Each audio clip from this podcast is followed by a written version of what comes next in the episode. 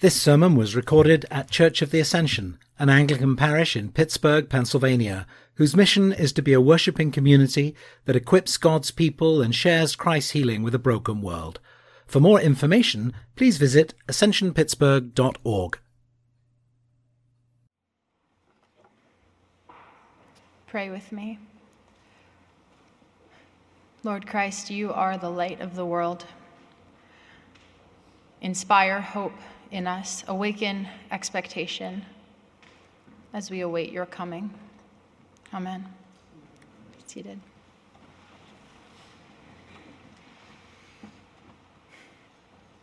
Today marks the beginning of the season of Advent, where liturgical churchgoers everywhere inhabit a stealthy double life. You know what I'm talking about.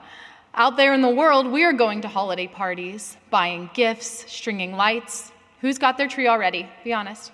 I got mine yesterday. The world out there spends this month in the full hustle and bustle of Christmas. Santa himself, I'm told, has already taken up residence at the mall. The world outside is feverish with all the frenzy of a deeply commercialized holiday. Inside these walls, though, and inside the walls of liturgical churches around the world, things have a different feel. You may have noticed the scriptures we read today were not exactly Christmassy in the conventional sense. No, instead, what we were given is some foreboding imagery about Jesus returning on the clouds and the sun going dark and people being swept away. Quite a contrast. I mean, in my experience, December serves as a ramp up to Christmas. I always thought it was about looking forward to Jesus the baby, not Jesus the judge. So, what exactly is this season for? Which arrival or advent of Christ are we directing our attention to? Which are we waiting for? Well, those who have lived this, these Anglican rhythms much longer than me know that the answer is both. We do reflect in Advent on the journey toward Jesus' incarnation, his first arrival when he took on flesh as a baby in Bethlehem. And we reflect on those events with an eye on the second arrival, when he will come again as victorious king to judge the world and set everything aright. In Advent, we find ourselves on a parallel track of waiting, if you will, alongside the Old Testament prophets and saints who longed for their coming Messiah. And this makes Advent resonate differently with me. This season is not, in fact, simply about reenacting or imagining what it would have been like as God's people to be walking in darkness awaiting rescue. You know, as if that's hypothetical. That actually hits home for me, for us, I think, right now. We are no strangers to darkness ourselves. We are a people awaiting rescue. We are offered the chance to step into Advent fully, for we too long for light to break into our darkness. And this is the gift of the church calendar. It's true that our entire Christian life is lived in anticipation for Jesus' future victorious arrival. We ought never to lose sight of it. But Advent provides a unique space to explore it, to steep in it, to bring it acutely into our line of vision. And the weather where we live accompanies this us on this journey, doesn't it? As the darkness and cold have come on so abruptly this month. When many of us leave our places of work in the afternoons, it is already dark. The nights are becoming cold and long, dovetailing that sense of foreboding that we felt from our lectionary readings. Advent invites us to take an honest look at the darkness, the darkness in the world and the darkness in our own hearts. And as we feel its effects, the gloom of the seemingly endless night around us, we turn our gaze toward Jesus' return, toward the morning that will one day finally come. The words of Jesus in our gospel reading from Matthew 24 are, in terms of biblical interpretation, some of the more difficult things that Jesus said. If you would uh, turn there with me in your bulletin, it's on page seven, I believe. we read that Jesus said, Immediately after the suffering of those days, the sun will be darkened, and the moon will not give its light. The stars will fall from heaven, and the powers of heaven will be shaken. Then the sign of the Son of Man will appear in heaven, and then all the tribes of the earth will mourn, and they will see the Son of Man coming on the clouds of heaven with great power and great glory. And continuing on, Jesus emphasizes that no one will know when this ha- will happen. No one will know when he returns. And it is emphatic that his followers be ready. Like I said, this passage in the chapter of Matthew 24 as a whole, really, has proven to be a difficult one to interpret. There is speculation and disagreement from scholars about pretty much every element in this passage. What is actually going to happen? When it's going to happen? How it's going to happen? Who it's going to happen to? There is little to no consensus among, among biblical scholars when it comes to these things. And that is in part because of the apocalyptic language Jesus is using. While it's jarring to our modern and Western ears, it was actually a common way of communicating in that time.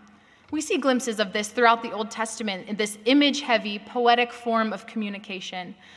And some of the things that we may be tempted to take very literally and therefore horrifically are actually on par for the genre. So, for example, the stars falling from the sky, that little excerpt is quoting from Isaiah chapter 13, which was a poetic prophecy about the fall of the nation of Babylon, which had already happened by this point.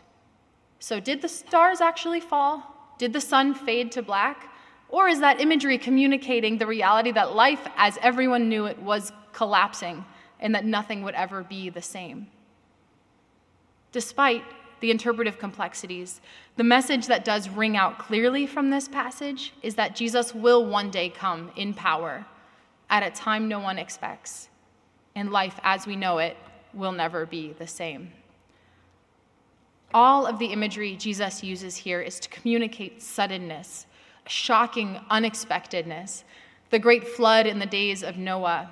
Two examples of individuals, male and female, at a normal day's work being suddenly swept away Finally, a thief who breaks into a home while the owner is unaware. All sudden events, catching those involved entirely off guard. And this is part of a greater picture being painted, a thread woven throughout the scriptures of the future day of the Lord. Father Kevin touched on this last week the great and terrible day when Jesus returns as king, and the nations will stand before him to be judged a day of reckoning for the world. And what's more, no one knows when this day will come, not even Jesus himself, only the Father. Yet it will be visible to everyone, Jesus says, unmistakable. Everyone will see it, but no one will see it coming. And if you feel a little unsettled by this picture being painted, you aren't alone. Again, this is not the stuff of peace and joy and hope that we need right now. Or is it? As much as part of me resists this thought of, of Christ coming as judge to stamp out darkness, I've become convinced that this vision of Christ the judge is the hope that we need this season. In fact, it's our only hope. But why? Why, why Christ as judge? Why not Christ as meek and mild, gentle and kind, how we like him? And this is a rub many of us feel. In fact, some prefer not to believe in Christ as judge at all. There are preachers and churches who avoid passages like these altogether because the idea of judgment doesn't feel compatible with a loving God. And if I'm honest, I find myself feeling that same tension at times, wanting to avoid this darker side of God. We might think that we want a world without the wrath of God. But as Advent leads us to take an honest inventory of the darkness around us, we begin to realize that a God who does not finally come in judgment is actually no loving God at all. Because what is it to love someone or something if not to contend fiercely against anything that would come against them to cause them harm? We understand this instinctively. Those of us who are parents who know that there's nothing we wouldn't do to protect our children from harm, whether it comes from outside them, like a bully at school, or from inside, like an illness or a mental affliction. We will act against that which threatens the lives of our precious ones, won't we? However calm and gentle we may think our demeanors, the term mama bear exists for a reason. Likewise, for those of us who have experienced intimately what a disease like cancer does to a person, there are not adequate words for the wrath we feel toward that which seeks to destroy the lives of those we love. And that, I believe, is a characteristic of being made in the image of God. So the coming judgment of the world is a dreadful thought, yet it is the thing on which our hope rides because it means that God cares. It means He sees, He cares about the harm that we have done to others, to His creation, and He cares about the harm that has been done to us, the harm that's been done to you. If Christ does not come as judge, those who have suffered in this life will have suffered in vain. If God is unbothered by the atrocities of war, if there is no retribution for the horrors of human trafficking and sexual abuse and missiles being fired at maternity wards in Ukraine, if God is not enraged when third graders are shot to death at their elementary school, a world without consequences is nothing less than hell. We need Christ to come as judge. Almighty God sees the atrocities humanity has committed. He sees the devastation we have wreaked on his creation. And he cares. He promises to do away with it, with sin and death once for all, to stamp them out so utterly from this world that they cannot hurt his beloved ones any longer. Therein lies our hope. Christ must come as judge. But this, of course, creates a problem for us. Pastor Tim Mackie puts it helpfully. He says, If there is no final reckoning coming, there is no meaning or no hope for the world. But if there is a final reckoning coming, there's no hope for me. We must grapple, right, with the reality that Christ's judgment of the world, of the pervasive darkness that so harms and twists and kills, that also means his judgment of us. That our works of darkness, of the darkness that exists in our very hearts, is brought to account as well. How we live matters. The things that we've done and left undone, we will all give an account of our lives before Jesus Christ the judge. But we need not be filled with fear. Because though God's wrath burns white hot against sin and death and all that would harm his good creation, and we ourselves are accomplices in those things, we hold out hope in the promise that we, though undeserving, will be received by our judge with mercy. And this is where the parallel tracks of Advent touch each other. We have hope for the second arrival of Christ because of his first. Because Jesus took on human flesh, entered our very existence as broken, hell-bound humans, and shone light in our darkness. He loved us even unto death, and in doing so swallowed up sin and death's very power into himself, taking the judgment due to us, that we might receive his light, that we might walk in his light. Everything hinges on Jesus returning as judge. And though it will be indeed a great and terrible day, it is our final hope. A judge that puts the end to the darkness around us and the darkness within us. Sin and death will be done away with forever. And we, God's people who he dearly loves, will be rescued from its clutches. The promise of this day ought not to inspire fear but longing, like yearning for the morning after a long, cold night. So, given this promise of Christ's arrival, his advent, how ought we live? What should be our posture as we await him in all of our lives, but especially in Advent? Well, Jesus follows this discourse in our Matthew passage with a series of parables, including the one we read last Sunday, all that paint this picture of what it means to be ready for his return and how we ought to live in the now. And the imagery that has been resonating with me most here is that of a watchman. In the passage we read today, Jesus paints a picture for us of being alert, awake, as one who keeps watch through long hours, ready to respond to the unexpected. And in the next chapter of Matthew, we hear a parable of 10 young women awaiting the arrival of a bridegroom to his wedding. Five of them, whose wisdom led them to, to bring oil to supply their lamps in case it was a long night. And it turned out to be a long night. So when the bridegroom arrived, he found them still waiting with lanterns lit, and they are welcomed in. And these stories reveal a posture of readiness. I believe our Advent posture ought to look like this as a community keeping watch for our Lord. Because it does no good to pretend we are not living in darkness. We surely are.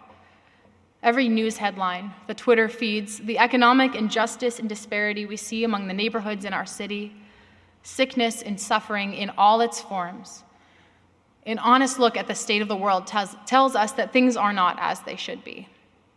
And an honest look at the state of my own heart tells me things are not as they should be. It is dreadfully dark outside. And what's more, we don't have the power to change it, so we look to the one who does. We hold out hope with the Apostle Paul in our reading from Romans that the night is almost gone and the day is near, that Christ will come again, bringing the dawn of the morning with him. Unless we think this is a passive waiting, however, sitting and yawning and being unbothered by the darkness, Paul's words instruct us how we might be faithful in the work of waiting. He writes, Besides this, you know what time it is, how it is now the moment for you to wake from sleep. For salvation is nearer to us than when we became believers. The night is far gone, the day is near. Let us then lay aside the works of darkness and put on the armor of light let us live honorably as in the day. Put on the Lord Jesus Christ and make no provision for the flesh. To stand as those who watch, then, is to put on Christ. He is present with us as our light, the only reason we can see anything at all. We cannot change the fact that it is night, that it is dark around us. But we are called to live not as if we belong in the darkness. No, we cast those works aside. Instead, we live like people who are made for the day, because we are. Keeping watch means living as people of the day, our very lives bearing witness that the darkness is not all there is. The light burning in our lanterns, the presence of Christ sustains us, enables us to see the path ahead for as long as this night might last. This posture of keeping watch holds hope prominently in our view this Advent. Hope that waiting is not in vain. That as I read tragedy after tragedy in the headlines, I hope and pray that morning will come. That as our loved ones suffer from disease, as we grieve those who have departed this life, we are reminded that the light of day will dawn. That as I continually frustrate myself with my sin, making the same bad decisions over and over, being unable to control my temper, I have faith. I, I am able to trust that I know that this will not be forever, but morning is coming. So, as we enter this Advent season, which culminates on Christmas when we celebrate the birth of our Savior, the judge of the cosmos who became an infant. We don't have to pretend or imagine what it would have been like to be in the darkness awaiting rescue. The power of sin and death has been conquered already. The victory has been won, and we long for the day that its effects are stamped out forever.